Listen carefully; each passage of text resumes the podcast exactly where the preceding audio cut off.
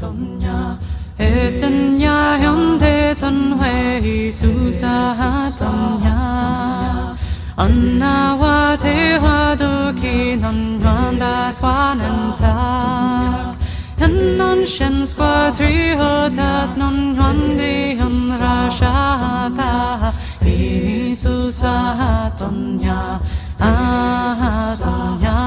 Jesus a donya Welcome to the American Writers 100 Pages at a Time podcast. In each episode of this podcast, I look at the works of great American writers using the Library of America as my source material. By looking at only 100 pages in each episode, my intention is to go systematically and rigorously through these works of American literature. In this episode, I'm going to be continuing my look at James Fenimore Cooper's novel, The Deerslayer, which was published in 1841 and was the last of the Leatherstocking tales that Fen- that Cooper published, but it was actually the first chronologically in the life of the frontier hero Nathaniel Bumppo, who is the titular Leatherstocking of, of the Leatherstocking tales. So this novel qualifies as a prequel of sorts, where we learn where he got his name Hawkeye. Uh, we learn about his early first major adventure, his first warpath, and we learn about his early relationships with Chingachgook, the one of the heroic figures of the second Leatherstocking tale, The Last of the Mohicans. In the first two parts of my review of The Deerslayer, I covered the deep moral differences between some of our major characters, particularly between Deerslayer and Hurry Harry. This is a novel of contrast. We have contrast between Deerslayer and Hurry Harry and Thomas Hutter. We have the contrast between Judith Hutter and her sister um, Hetty Hutter. And then we have the deep contrast between whites and Indians on the frontier, and even between different Indian groups, such as between the, the Hurons, who are the antagonists in this novel, and the Delaware, who raised Deerslayer and whom Chingachgook is a chief of now.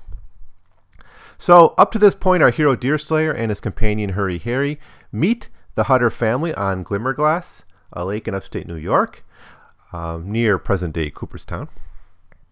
But they're under threat by Hurons, the, the Mingos, to use the pejorative term used throughout the novel. After Thomas Hutter, a rumored pirate, and Hurry Harry are captured a- after going off on an expedition to try to take scalps, the Deerslayer returns back to find Hutter's children and protect them. But before this, Deerslayer makes his first kill of a human being, kind of going on his first warpath. Hetty Hutter goes to the Hurons to plead for her father's life using a naive religious argument and then is scolded by the Huron chief. Then Deerslayer and his companion Chingachgook, uh, well, Chingachgook arrives uh, to meet Deerslayer. And he was always intending to, to meet them there.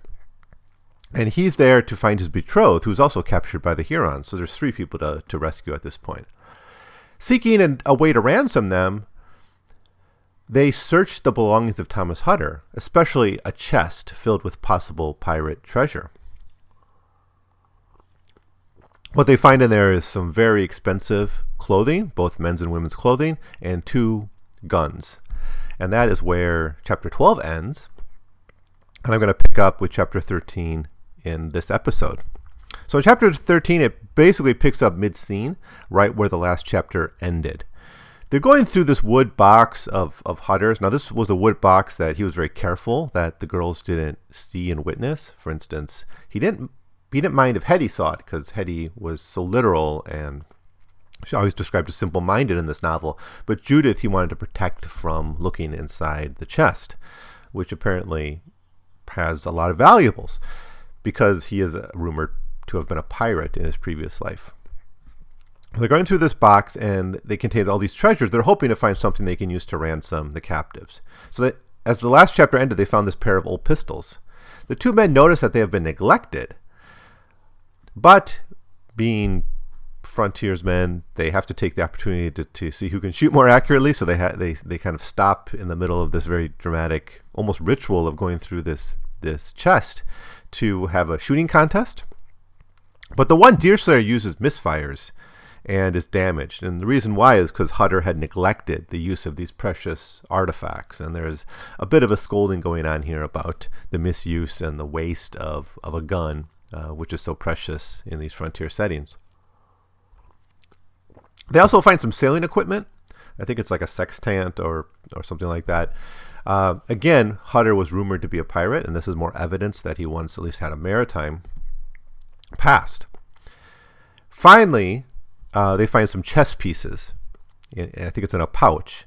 And they don't go all the way through the chest. They stop at this point, so there's more stuff in this. It's it's one of those big kind of end end bed kind of chests that you might still have yeah, in your house. So it's quite big, but they only go through the kind of the top stuff, and they find this um, these chess pieces. Now it's a really bizarre scene and very interesting. I guess because Deerslayer never saw chess pieces before, because he almost immediately gets really panicking and worried about like the religious upbringing of the Hutter girls, and he starts to think that Hutter is a pagan. He says, so it's almost like if you ever had this experience where you know your christian friend finds out you never learned about jesus and is, is like amazed that how can you not know about jesus because he or she was completely raised in a christian environment and just assumed everyone nearby was as well he says judith did your parents ever talk to you of religion and she replies my mother did often my father never I thought it made my mother sorrowful to speak of our prayers and duties, but my father never opened his mouth on such matters before or since her death. I can't I can that I can believe. That I can believe. He has no God, no God as it becomes a man of white skin to worship, or even a red skin. Them things are idols. And Judith says, Are you th- and you think, Deerslayer, that these ivory toys are my father's gods? I have heard of idols. I know what they are. And anyways, so they, they go on in the conversation for a little bit, but it seems he doesn't even know what chess pieces are. So he thinks these pieces are, are, are actually little idols. Um, but one of them, or a whole set of, I think they're the rooks, are elephants, which is kind of interesting because he never would have, have, have seen it. Right, an elephant. And it amazes the Indians too. Now, maybe he'd seen them described in books or something, but Deerslayer doesn't really read. And that's revealed, I think, later in the novel that he doesn't he can't even really read the Bible, and he just kind of gets the Bible through bits and pieces and through stories and things. So it's it is you know what would be the situation of of seeing a, a, a, like a carving of an elephant when you never even have a clear idea of what an elephant is, maybe just seeing descriptions. It's, it, we, it's kind of the experience we don't have anymore. Maybe children, but but anyways, he, he finally calms down and in, in you know, Judith insists her father's a Christian, and she talks him into accepting this. Deerslayer says he really cannot help someone who's denied the faith of his fathers. He, she says, he must be adored under some name or other, and not creatures of brass or ivory. It matters not whether the Father is is all of all is called a God, or Manitou, or deity, or great spirit. He is none the less our common maker and master, nor does he count for much whether the souls of the just go to paradise or happy hunting grounds, since he may send each his own way, as suits his own pleasure and wisdom. But it curdles my blood when I find human mortals so bound up in the darkness and conceit as to fashion the earth or wood or bones, things made by their own hands, into motionless, senseless effigies, and then fall down before them and worship them as a deity. So it's, it's a really long speech he gives about why you shouldn't make idols. But within this, packaged within that speech, is this this multiculturalism again that we've seen Deerslayer express before, right? That when when, he, when the Indian is dying, the one he shot is dying, and he's c- kind of caring for him in his last moments. He makes the same kind of point that you will go to happy hunting grounds, and I will, I will, you know, I'll go to heaven or whatever. So he has this I don't know if it's kind of all paths leading to the same place theory, but he also seems to understand that there's different religious paths for different people and different cultures and different races. But he does draw the line at idolatry. Now, this happy hunting grounds thing, I looked it up, and, and from what I could find, just like a Wikipedia search, is that this was like a Plains Indians thing. And I don't know if it was something the Huron embraced. I, I don't have that memory in any of my studies of the Huron, and this is the first I've, I've seen it. So I don't know. He might be kind of projecting something else onto these Huron. But anyways,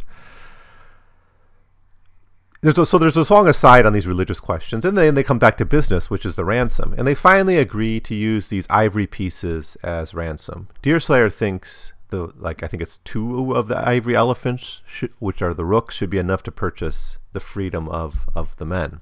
But there's a problem that's going to keep up with this ransom issue, and it, it's going to come up several times in the novel, including at the very end. Um, and that is this the whole issue of ransom and the situation that these characters are in.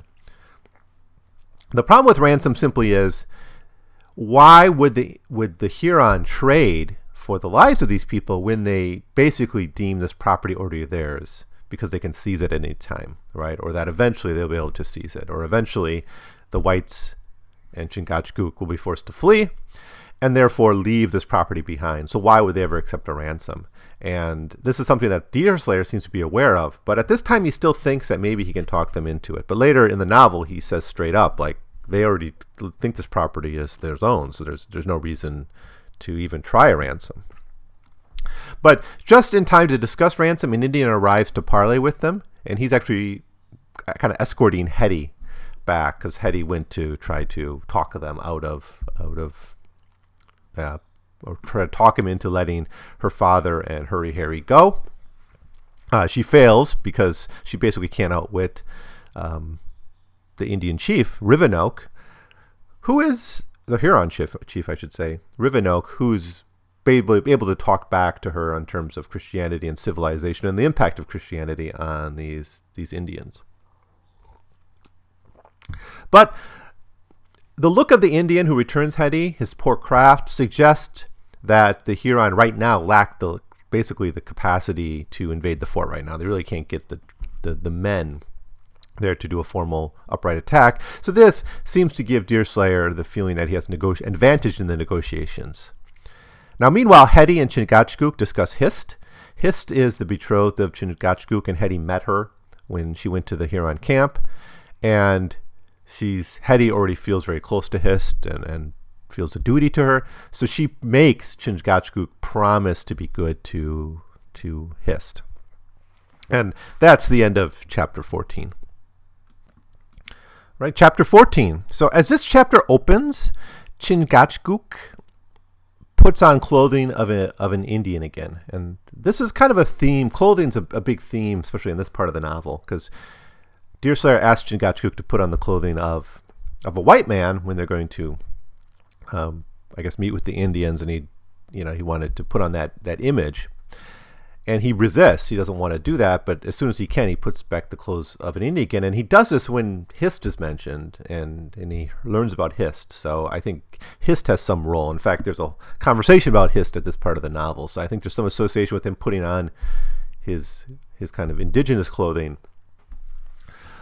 along with learning about the the fate of of his betrothed.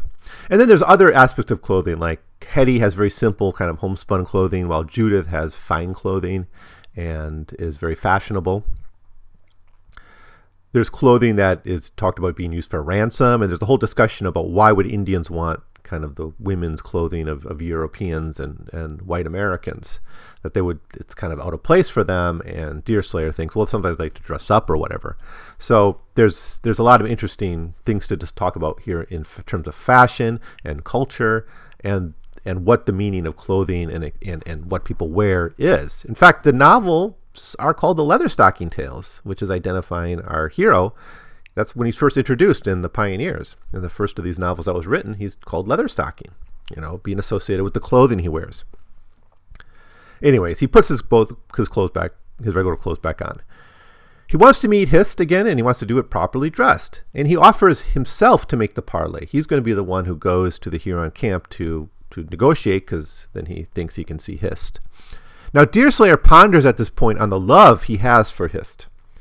He says, "This must be what they call love. I've heard I heard say that it sometimes upsets reason altogether, leaving a young man as helpless as to calculation and caution as a brute beast.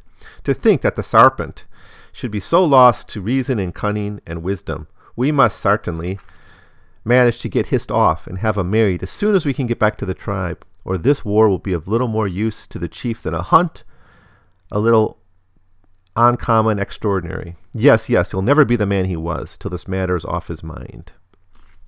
Essentially, uh, we're reminded that Chingachgook is in love with, with Hist and that this is a major quest of his, and this is why he's here in the first place. So before going on to the negotiations, they discuss other plans, like what's the long-term strategy here? Even if we get them back, can we stay here? Is this place defensible? Now, one plan is essentially to escape the region while abandoning the castle using the Ark, which is this big river boat or lake boat that they have. They think they can maybe escape, take what they can, and, and leave. Another plan, though, is to hold up in the castle as long as possible and kind of and bunker down and, and try to defend it. After these discussions, well, there is a nearby garrison, by the way, so there is hope that if they kind of can hold out long enough, maybe they can get word to the garrison and they'll come and chase off the, the Huron. So while these discussions are going on, a raft arrives with the emissaries of the Huron ready to discuss and exchange. And on this raft is Rivenoak, none other than Rivenoak, the chief. So it's kind of a high ranking, the highest ranking of, of the Huron. To improve his bargaining stance, Deerslayer identifies himself not as Deerslayer, or as Natty Bumppo for that matter, but as Hawkeye. And then he tells the story about the Huron he killed earlier. And says he named me Hawkeye, you know, because I'm such a good shot or whatever. So this is an attempt to try to raise his own rank uh, at the point during the negotiations. So he introduces these these these chess pieces which have these carved elephants on them. And it's a, I, again, I just think it's so fascinating this this foreign creature that neither of these people would have seen before. Now, even Cooper is kind of interested in this because he goes in this aside about the future upstate New York carnivals and circuses that he must have seen by the 1740s. There would have been these these kind of circuses.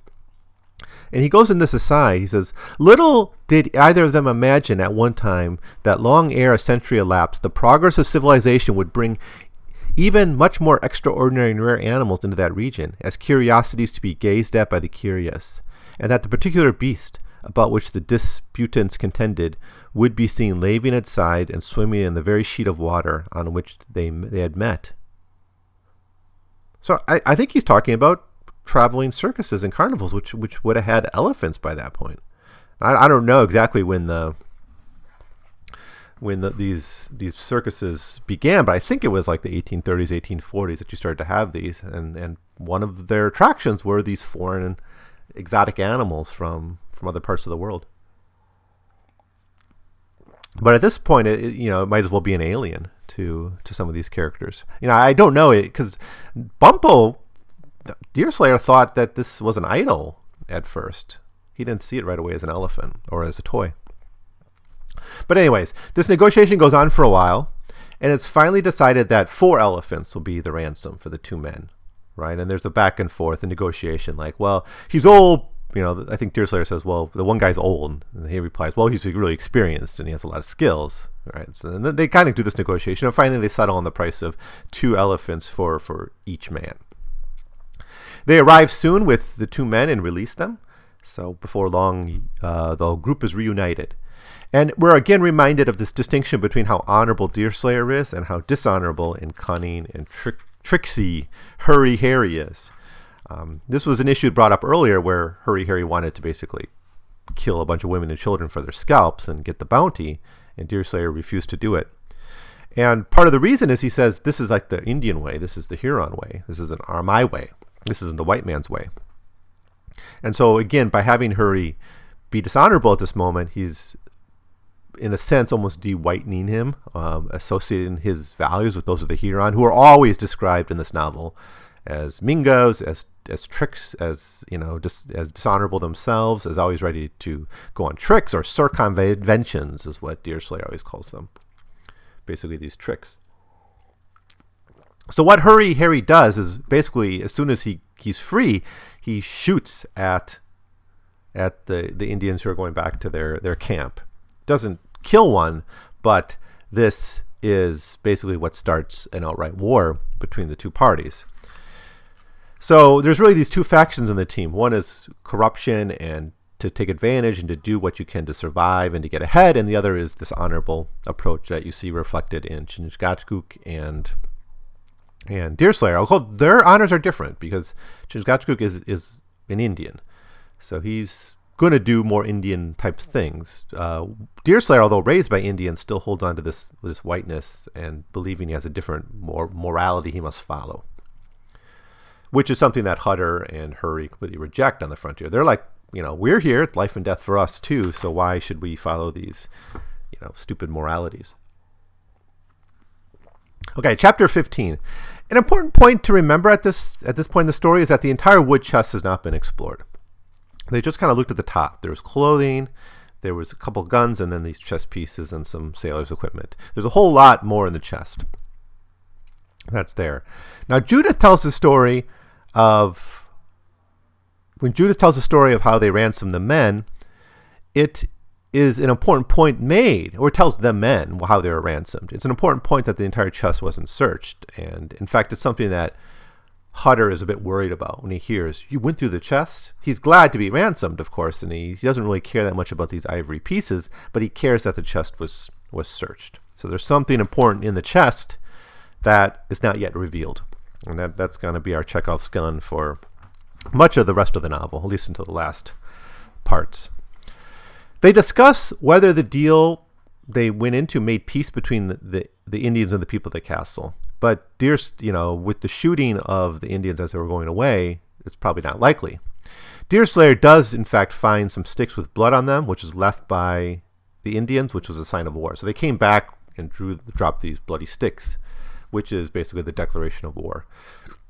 This may have been, or probably was, in retaliation for Hurry's betrayal, or it may have been just because the Huron always wanted to seize them again and take possession of the castle and all the possessions, and that the, the negotiation was just kind of a part of a game, right? And there are kind of gamish aspects to warfare. We see a lot in this this novel, like the whole torture thing, uh, which comes in the last. I'll do it in the last episode, so the, it's right at the end of the novel has a bit of a game aspect to it, right? So, but anyway, it is strongly suggested by Deerslayer that it was Hurry Harry who caused the breakdown in the negotiations. Where is it? Um, he says, Yes, this is an Indian declaration of war, sure enough, and it's proof of how little you're suited to be on the path you've traveled, Harry March. That it has got me here, and you never left the wiser as to means. The savages may have left the scalp on your head, but they have taken off the ears, else you would have heard the stirring in the waters made by the lad as he come off again on his two logs. Right, sort of blaming him. As as does the reader most likely. Now Hurry is furious at this and he wants to kill the messenger, but Hetty stops him. And this is common. There's a couple times where the women kind of stand up for morality against the most brutal acts of, of the men. It's sometimes Hist and sometimes Hetty are the ones most likely to do this. Now, as if they don't learn any lessons from anything, Hutter and Hurry decide to set out again on another expedition, the same exp- type of expedition that got them captured in the first place, to take scalps from the Indians. Chingachgook wants to go along with them, and then Deerslayer lectures him about morality and, and says okay, I understand you want to get your feet wet, wet in war. This is your first warpath, and, and you want to go along with them and you want to re- rescue Hist. But do you want your first kills to be like the murder of screaming women and children? So Deerslayer sort of begins to lecture him on, on his moral choices at, at this. And this is the first sign that we get by Deerslayer that that not all morality is subjective. I, I do think that broadly throughout the novel, Deerslayer holds on to this idea that there's kind of separate moral codes for the Indians and the whites.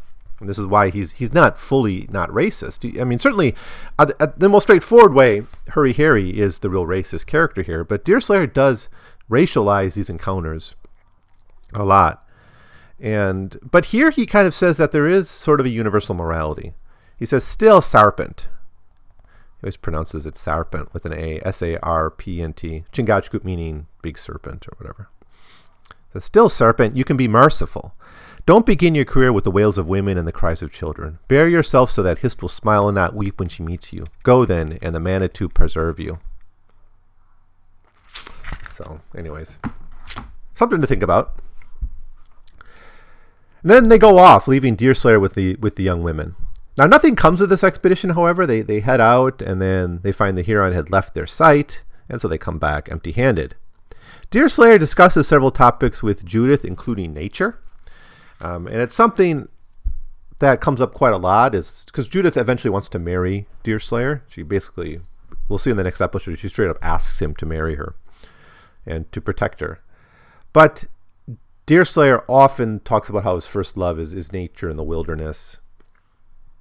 He says, um, No, no, give me a strong place in the wilderness, which is the trees and the churches too, which are arbors raised by the hand of nature. And throughout this whole section, he compares nature and the wild and the trees to temples. To it's almost a religious experience for him. They call them the temples of the Lord, but Judith, the whole earth is the temple of the Lord to such to have the right minds. Neither forts nor churches make people happier of themselves. Moreover, it's all contradiction in the settlements, while it's all concorded concord in the wood woods. Forts and churches almost go, go together, but yet they're downright contradictions. Churches bring peace and forts the war. Um, and this this is going to come up later during the marriage proposal, when Deerslayer again kind of chooses the frontier. He, he rejects the civilization. And that's actually a theme throughout the Leatherstocking Tales because this character, Deerslayer, is constantly going farther west. The first two novels are set in upstate New York. Third novel also in around the same place, but in the fourth, no, the, the third novel, Pathfinder, is set like in the Great Lakes. Um, he's back in this area in the fourth volume, but in the fifth novel, he's out in the prairie, right? He's, he's even farther west. So he's always kind of looking for a new frontier. Um, okay, chapter 16. This chapter is about the rescue F attempt of Hist. So they got everyone except Hist. So Hist is the one they want to get back. Judith is bothered that Deerslayer is attempting to risk his life to save Hist, whom he doesn't love. And she doesn't want him to risk his life and to die and leave her, abandon, abandon her. So she basically says, don't do it. But he responds that the purpose of saving her is friendship and his friendship with Chingachgook, and he has a, a loyalty and an oath to his friend. But this lack of love towards Hist is contrasted with Deerslayer's real love of the nature and wilderness again. And just like in the previous chapter, nature is associated with God. Quote, He loved the woods for their freshness, their sublime solitudes, their vastness, and their impress that they everywhere bore of the divine hand of their Creator. He rarely moved through them without pausing to dwell on some peculiar beauty that gave him pleasure, though seldom attempting to investigate the causes, and never did a day pass without his communing in spirit, and this too without the aid of forms or languages, with the infinite source of all he saw, felt, and beheld. Thus constituted in a moral sense, and the steadiness that no danger could appeal or any crisis disturb it, is not surprising that the hunter felt a pleasure at looking on the scene he now beheld that momentarily caused him to forget the object of his visit. This will more fully appreciate when we describe it. And then there's a long description of, of the scene, which is something Cooper is very good at and likes doing a lot. That's why these novels are so long, actually. So they eventually find the place where the Mingos are keeping Hist, and she's being watched by a woman. They draw out Hist and the Huron woman using, I think they make some sounds or something. And then they basically have an opportunity here to kill this woman and rescue Hist. But Deerslayer insists on letting this woman live. He seizes her, but she screams. And although Chingachgook and Hist get away, Deerslayer is forced to flee as some Wingo, Mingo warriors attack. Now we see how violent Deerslayer can be towards his enemies, even as he holds to certain moral laws about the limits of warfare. Right? He killed a man already, but he killed a man who was a direct threat to him, you know, aiming a rifle at him. He is not willing to murder this woman in cold blood. Instead, he just kind of does grab her throat and, and squeeze it uh, pretty violently. But he's finally forced to, to flee, uh, to run away because the Huron warriors are coming at them. And this takes us into chapter 17. So this is basically takes up right after the rescue of Hist. Deerslayer is captured in the opening pages of this chapter by the Hurons. His arrival then is to the Huron camp is taken with great announcement and celebration because he is seen as the great enemy of the Huron at this point in the story. The others are not taken so seriously as a real threat, but he is. He's, he's already been elevated from Deerslayer to Hawkeye in their mind. He's seen as having skills, he's seen as honorable. He has a reputation as a great hunter and a warrior. And because he doesn't come to take scalps, but he rather he came to protect his friends and to save a woman, he's honored and he's he's more respected. So he's captured, and you know the treatment of prisoners is interesting. They have relative freedom of movement. It's it's more based on on honor. Um, he would be bound up from time to time, but he also gets a lot of freedom of mobility within the camp itself. And a lot of what they do at this point is, is kind of ridicule you and berate him. And a couple characters, a couple Hurons come up and berate him. One is named She Bear. I think she's like connected to the man he killed before, and she kind of yells at him and, and calls him names and here skunk of the pale faces you're not even a woman your friends the delawares are only women and you are their sheep your own people will not own you, and no tribe of red men will have you in their wigwams. You skulk around petticoated warriors. You slay our brave friend who has left us. No, his great soul scorned to fight you, and you left his body rather than have the shame of slaying you. So this is again, it's kind of you get the sense it's almost like a game, and it's trying to get a reaction out of him.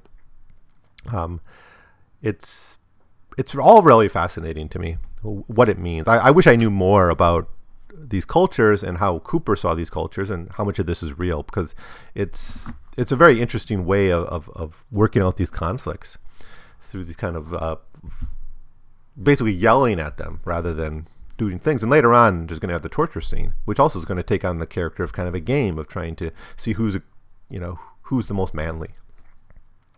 So he's also berated by Catamount, a man, because he, he wanted to marry Hist, and so he's upset about that. And he helped get, you know, Deerslayer helped Hist get away, so he's cheesed off about that.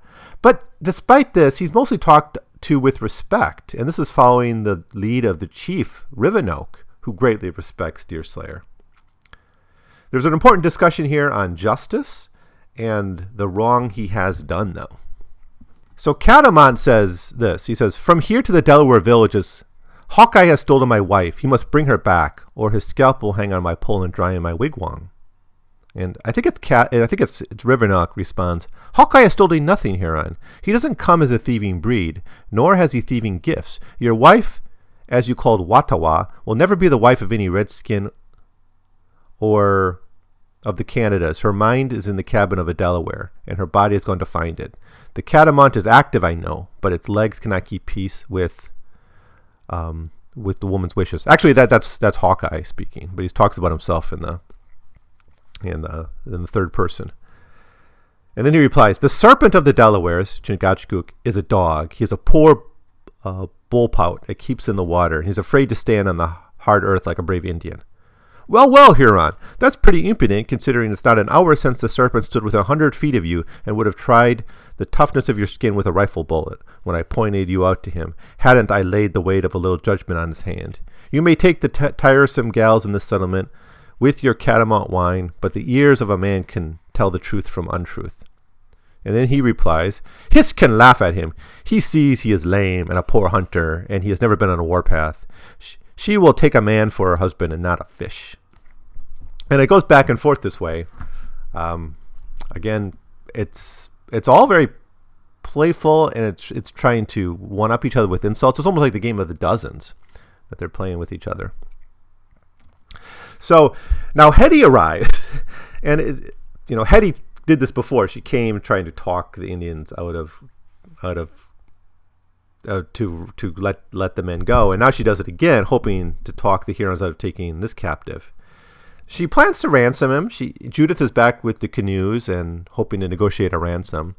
Deerslayer figures out that, that they will be captured this time. That they're, they're not going to let these women go. The Huron are too tre- treacherous, and this and this woman Hetty is way too reckless. And Deerslayer also tells her basically that he's going to be likely be tortured before this he's let go. So, chapter 18. Um, Hetty returns to the canoe with bad news that, that she can't ransom Deerslayer. Judith and Hetty discuss the situation, and they even have these weird asides. They're there for quite a while, it seems. Um, but they have these asides about gender relations. And there's an explanation about why Deerslayer can't read, and it's something Hetty's bothered by, and Judith is also bothered by. And they they talk about how it's the duty of the mother to train boys in religion and in education and, and, and, give them reading abilities. That that's really the mother's job. And I'm reminded here of the concept of Republican motherhood. Obviously, this novel is set in the 1740s, before the American Revolution and before the concept of Republican motherhood, which actually is invented by historians. It wasn't a historical term. But the idea of Republican motherhood is that the role of women in the Republic, because they're not going to be voting citizens, full full blown voting, they're not going to have they're not going to be active in the public sphere this way, but they still have this role of uh, like educating and training male citizens, right, boys into good citizens, and part of that is religion, part of that is in civics, and part of that is in you know how to read and write and all that. So there's a bit of an anachronism here, perhaps. Now I don't know if in 1740s if you know how much of you know what was seen as you know were, are they accurately describing what was seen as the role of women in colonial America? Probably to a degree, but this idea of that it's this mother's burden to educate the children is really something that reminds me of Republican motherhood. Now, Hetty is terrified at this, you know, during this conversation that Deerslayer is going to be tortured by the Mingos. So now it seems that the Huron have sent a guard to watch Hetty, but he's actually using this mission as basically an excuse to meet a Huron woman and have a little tryst, it seems. But his main job is to kind of make sure the white women don't get away. Now, while this is all going on, there's a shot rings out, and the woman that went to meet this guard or this this scout is killed. It's dark, and the white women really don't know fully what's going on. They assume the shot came from the castle or came from the white men, from the ark or the castle. So the women quickly try to get back to the protection of the castle because they're they're afraid stuff is going to go down. Now, during though the conversation between Judith and Hetty, we see a very simple morality from the mouth of Hetty and a much more complex realism from Judith. Knowing Deerslayer's simplicity, or knowing more about it, in the sense that he can't read, yet Deerslayer has all these skills, we can see where Cooper places his faith. It's, it's almost better to have a simple morality and a simple and straight up moral code than embrace the circumventions of people like the Huron or even Judith in a way. Judith is I don't want to say immoral, but she's a bit tricksy. And, and later on, when she tries to marry Deerslayer, she t- tries to trick him. She tries to trick him into marriage, and she actually does a pretty good job of doing that. So she's a little bit, a little more sneaky with her words because she's sophisticated enough. Hetty's not smart enough to be that tricksy with words. And it seems Cooper is on the side of more straight up clear morality or a moral code. Now, you know, in a way, a lot happens, but we could also say maybe not that much happens in this this section of the novel. Basically, in these hundred pages, these six chapters, all that really happens is the captivities are traded. Deerslayer ends up in the position where Hist, Hurry, and Hutter were. So basically, he trades himself for Hist, Hurry, and Hutter, who now get their freedom which of course is a is a very moral act. Now he wanted to get away. It's not that he wanted to be captured. He didn't like offer himself, but in all intents and purposes, he's traded for these three. Um, from the Huron point of view, it's probably a good trade because they would certainly see Deerslayer as a more valuable than Hurry and Hutter. Now Hist is valued because she's going to be the wife of one of them, but you know I'm not sure if it was a fully fair trade, but it seems they're not too upset about the way things ended up. They also get those four ivory elephants. We have in this, these sections some really nice scenes of negotiation, of flight, of danger, and we have this daring kind of nighttime escape and this uh, kind of mystery of who shot this woman at the end in, in chapter 18, which makes it kind of a memorable uh, chapter. We're reminded of the peril that the characters are in, and the foreshadowing of the violence of torture, which is going to be the climax of the novel, is also introduced. The love interests of our major characters are also cultivated in these chapters as Chingachgook and Hist find each other. Judith loses the man she loves, or the man that loves her, uh, Hurry Harry, but she is. Uh, and then he comes back, right? So she loses him at the beginning, but he comes back, but then she loses the man she comes to love, Deerslayer, and is reunited with with the one she begins to despair so despise. So the trading for judith's point of view is bad and she's desperate to get deerslayer back at the end. So you really feel that coming through the pages too. Uh, all in all i'm coming to to like cooper. I was a bit hesitant to jump into reading james fenimore cooper largely because of you know what twain said about him and my memory of him reading him in high school i think it was or junior high. Uh, really these long slow descriptions you know but I'm finding a lot to like in in this novel now that I'm kind of reading it. You're, I think this is the first time I read it. I, I may have read selections of the Deerslayer in in high school, but this is the first time I've ever read the full novel. So my hesitation was is probably a little was a little misguided. I think there's a lot to like in these novels. We got some wonderful themes here. Certainly, we're, we're reintroduced to a theme brought up last time, which is the materialism of the Indians their desire for material goods and, and how they're willing to trade life for these objects. And then the importance of clothing and outward ex, uh, imagery for people like Chingachgook and the clothing. In fact, the importance of clothing altogether is, is an interesting part of, of this novel. We have torture being foreshadowed. It's not fully described yet, but more broadly, the idea of these these this capturing and torturing and interrogating, it all has a, an almost not, not fully comic because it's it's deadly serious, but it's it's a bit playful, and especially when you see Deerslayer and Catamount talking back to each other and and accusing each other of not being a full man, and you know, and then he starts insulting Deerslayer's friend, and he has to rise up and defend him. It's like a game of the dozens almost that you see.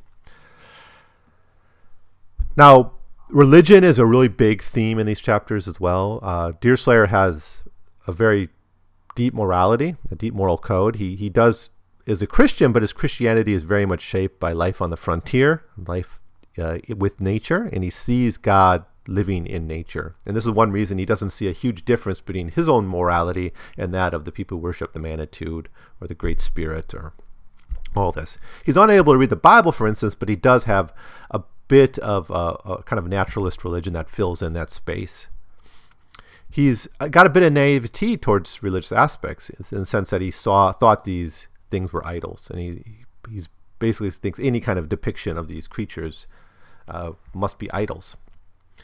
We get throughout here the the importance of a simplicity of moral truths as opposed to the circumventions the the scenes and the scheming and the plotting, all of that is inferior to a simple moral code. And that's what's going to get Deerslayer through his challenges. And the characters who don't embrace a simple moral truth don't end up as, as well. Now, not everyone who's simple lives, of course, but uh, it's still, there's some honor in that. We have nature's beauty versus nature's laws. Now, this is pre Darwinian, so if you followed my series on Jack London, You'll know I talked a lot about this kind of Darwinian, social Darwinian understanding of nature. Cooper's writing long before you have this, so nature's laws are presented more as as God's law. Um, but there is still this kind of the law of the frontier, which uh, you know permits scalping and murder and, and, and, and violence. So I'm not quite sure how to separate these two. I think they both sort of exist at the same time. And Cooper doesn't fully see the Indians as part of nature, certainly. So they're products of civilization as well. Some other writers may have wanted to see the Indians as part of nature, but Cooper doesn't do that. In fact, it's a point he makes in the preface of the novel that, that these aren't just like parts of nature, they aren't the noble savage. But we do get a, a natural nature's beauty. So Cooper and Natty Bumppo really idealize nature and the wilderness, and they don't see it necessarily as this brutal struggle for survival. If that existed, it's a product of the civilizations coming in, and this is the point that Rivenoak seems to make to Hetty, and that was back in the the previous section. So you can go back and look at my comments about that. So, anyways, that does it for this part three of my review of the Deerslayer. I'm going to come back next time and, and look at part four. There's actually going to be two more parts before we get to the end of this rather lengthy novel. But uh, I hope you join me, and I hope you. Uh, uh, thanks for listening. And if you have any comments, you can leave them right here on Podbean, or you can go leave a review on iTunes, or you can write me at 100pagescast at gmail.com, and I will uh, try to respond to your comments. So again, thank you so much for listening. I'll be back shortly with another part of, of the Deerslayer by James Fe- Feminor Cooper. Let Christian men take heart today. The devil's rule is done. Let no man heed the devil more, for Jesus Christ has come. But hear ye all what angels sing, how Mary maid bore Jesus King. Jesus,